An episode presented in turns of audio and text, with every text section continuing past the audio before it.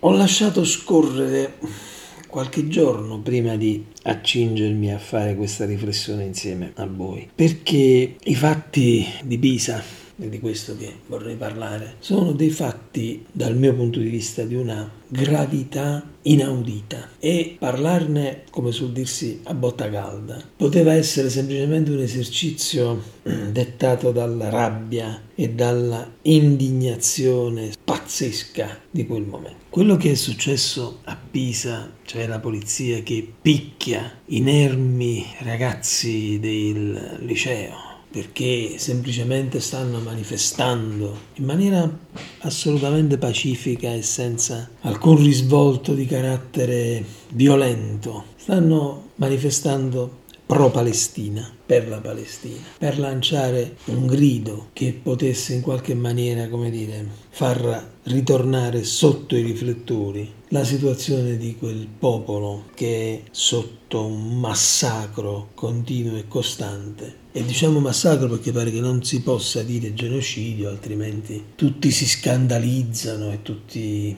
insorgono, ma poco cambia, la sostanza è quella. Chiamala massacro, chiamala genocidio, chiamala come vuoi. È il popolo palestinese che viene scientemente sterminato in nome di una presunta giustizia che poi sappiamo tutti quanti benissimo adesso essere chiaramente una bieca vendetta e nulla c'entra con l'offesa ignobile che ha ricevuto Israele con gli attacchi del 7 ottobre di Hamas. Quelli rimarranno scolpiti nella storia alla stessa identica maniera di come rimangono scolpiti nella storia i massacri che sta perpetuando l'esercito israeliano a Gaza. E qui non ci piove, ma si è parlato di attentato alle libertà costituzionali quando è avvenuto quello che è avvenuto a Pisa, si è parlato di diritto ad esprimere le proprie opinioni. E la cosa mi fa sorridere, mi fa sorridere per un paradosso bestiale, perché negli ultimi tempi, specialmente le generazioni come la mia o quella ancora prima della mia, hanno sempre accusato questi ragazzi di essere apatici, menefreghisti, di vivere sempre ed assolutamente solo dietro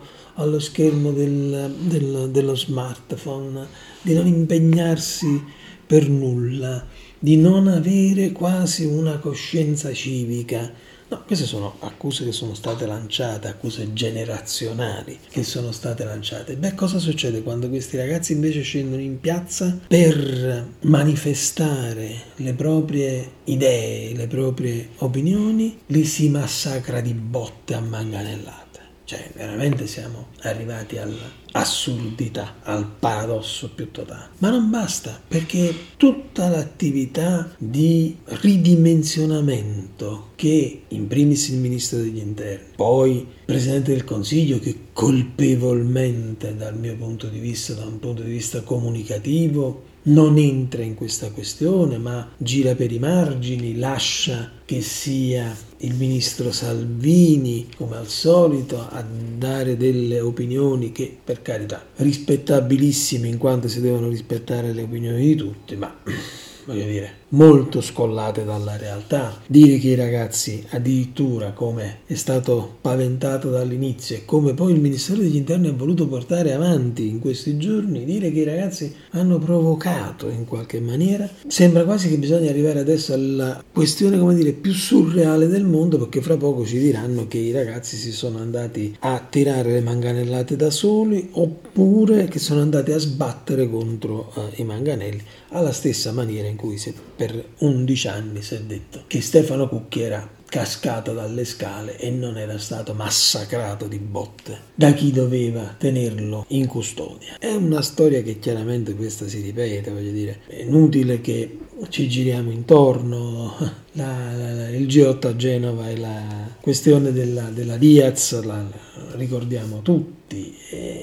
La curiosità per cui chi fu implicato in quella orrenda storia non è stato poi allontanato, ma in realtà o è stato cambiato di mansioni o addirittura poi ce lo ritroviamo con un grado superiore anche in queste, in queste ultime eh, situazioni. Quindi Diciamo che questa concezione dell'ordine pubblico come prendere a botte gli altri è un vizietto che è molto comune e molto continuo. Io non ho voluto riportare le parole di Salvini perché voglio dire quella pantomima di difesa delle forze dell'ordine sempre comunque quantunque voglio dire è stantia oltremodo secondo me non ha adesso nessuna uh, motivazione di essere. Quanto sarebbe stato bello se invece qualcuno fosse venuto fuori e avesse detto signori qua ci sono delle responsabilità ma non le responsabilità di chi aveva il manganello in mano, quelle sono fuori di qualsiasi dubbio e lì ci sono adesso avvocati e famiglie che si rivarranno sicuramente su queste persone. Ma il problema non è appunto quello col manganello in mano che picchia, il problema è tutta la catena di comando che è sopra il signore col manganello in mano, che rida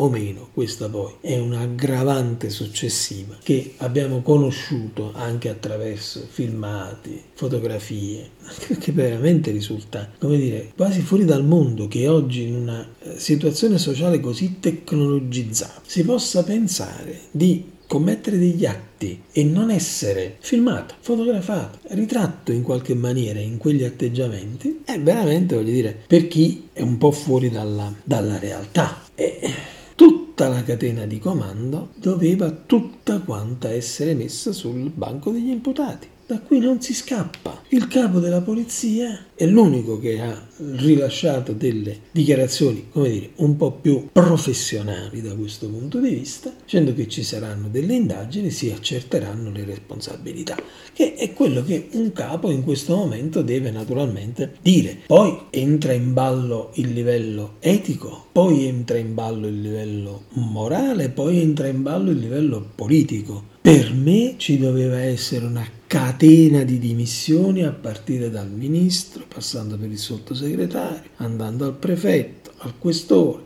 capo della polizia, eccetera, eccetera. Tutti perché non è ipotizzabile portare avanti la tesi che chi ha manganellato si è dato l'ordine praticamente da solo o che abbia perso le staffe perché in un momento di grande concitazione. Lì concitazione non ce n'era. È chiaro che quello era un ordine preciso con cui le forze dell'ordine erano partite e l'hanno messo in atto, perché giustamente agli ordini si ubbidisce, no? Questa è la mentalità che si vuole portare avanti. L'intervento poi del presidente Mattarella che ha stigmatizzato un po' tutta la situazione è proprio come dire la ciliegina sulla torta perché se arriva addirittura a eh, esporsi Sergio Mattarella che è una persona di una pacatezza unica, eh, significa che la situazione è grave, è gravissima. E la situazione è grave ed è gravissima assolutamente sì perché lo possiamo capire dai fatti fatti. Non è la prima volta che succede questo. È successo presso le sedi RAI di Napoli e altre sedi RAI in Italia dove si manifestava e sono arrivate le manganellate. Tanti altri posti diversi in 4-5 situazioni diverse nell'arco di un mese. Ma per poi non dimenticare la uh, diversità, per esempio, di atteggiamento rispetto a chi manifesta e per che cosa manifesta. Io sono perfettamente solidale con le manifestazioni degli agricoltori, dei trattori, come si eh, suole definirli in questo momento, però è anche vero che io la, lo stesso rigore non lo trovo nei loro confronti, mentre eh, lo ritrovo moltiplicato nei confronti di chi, e io non sono d'accordo, fa blocchi stradali per l'ambiente o verso chi imbratta delle opere d'arte. Noi se ci pensiamo possiamo vedere tranquillamente che il disegno è unico, cioè inaspirire le pene, inventare nuovi reati, più galera per tutti, soprattutto per chi protesta, è un preciso input che non può che venire dalla politica governativa. Per cui chi all'inizio gridava allo scandalo di fascisti al governo e chiaramente veniva sbugiardato dicendo che questa destra non è. In odore di fezza, di olio di ricino e manganello, oggi forse si deve un po' rivedere eh, questa posizione perché il manganello è cominciato ad arrivare, non c'è l'olio di ricino, non ci sono i fezza, non c'è ancora nessuna cosa di questo genere, però è chiaro che molte persone coinvolte nell'ambito governativo e nella sfera di comando sono ancora troppo po' intrise di queste idee che sono, come dire, quelle della destra classica della destra che in Italia è una destra fascista, è inutile che ci si giri eh, intorno. Quindi quest'idea della forza per dirimere determinate situazioni a me non giunge nuovo e secondo me anzi fa bene perché mette in evidenza la natura vera di queste operazioni. Ai ragazzi bisogna dire che non bisogna demordere, che bisogna battersi per le proprie idee, che è giusto così.